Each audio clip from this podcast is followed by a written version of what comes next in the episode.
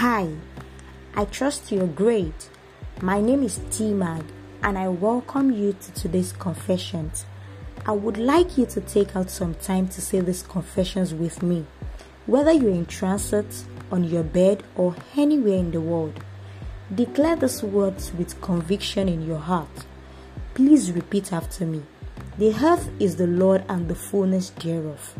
This is the day the Lord has made. I rejoice in it. It is such a delight to call the Creator of the universe my Abba. The glory of the Lord shines upon me. It is a new month, so I enjoy newness in all aspects of my life. I experience favor on all sides.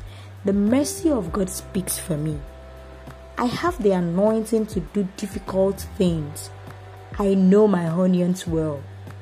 I uncover and steward my endowments. I do not hide my light. I am created for great things. I do not play small, neither do I play safe. My mind is expanded to house God given ideas. I sit in the place of fellowship to download the strategies that I need. I am a force to be reckoned with. I evolve into better versions of me. You can insert your name right here. I evolve into better versions of T-Man. I receive the wealth of Gentiles. I profit with the endowment I have been given.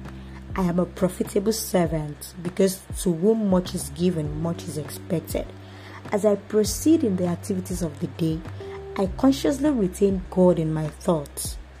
I carry God's presence and I do not lose it for anything. I am Abba's beloved. And with this, we've come to the end of today's confession.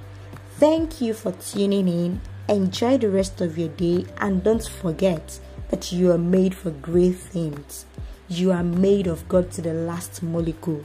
See you tomorrow for another confession time. I celebrate you. Bye.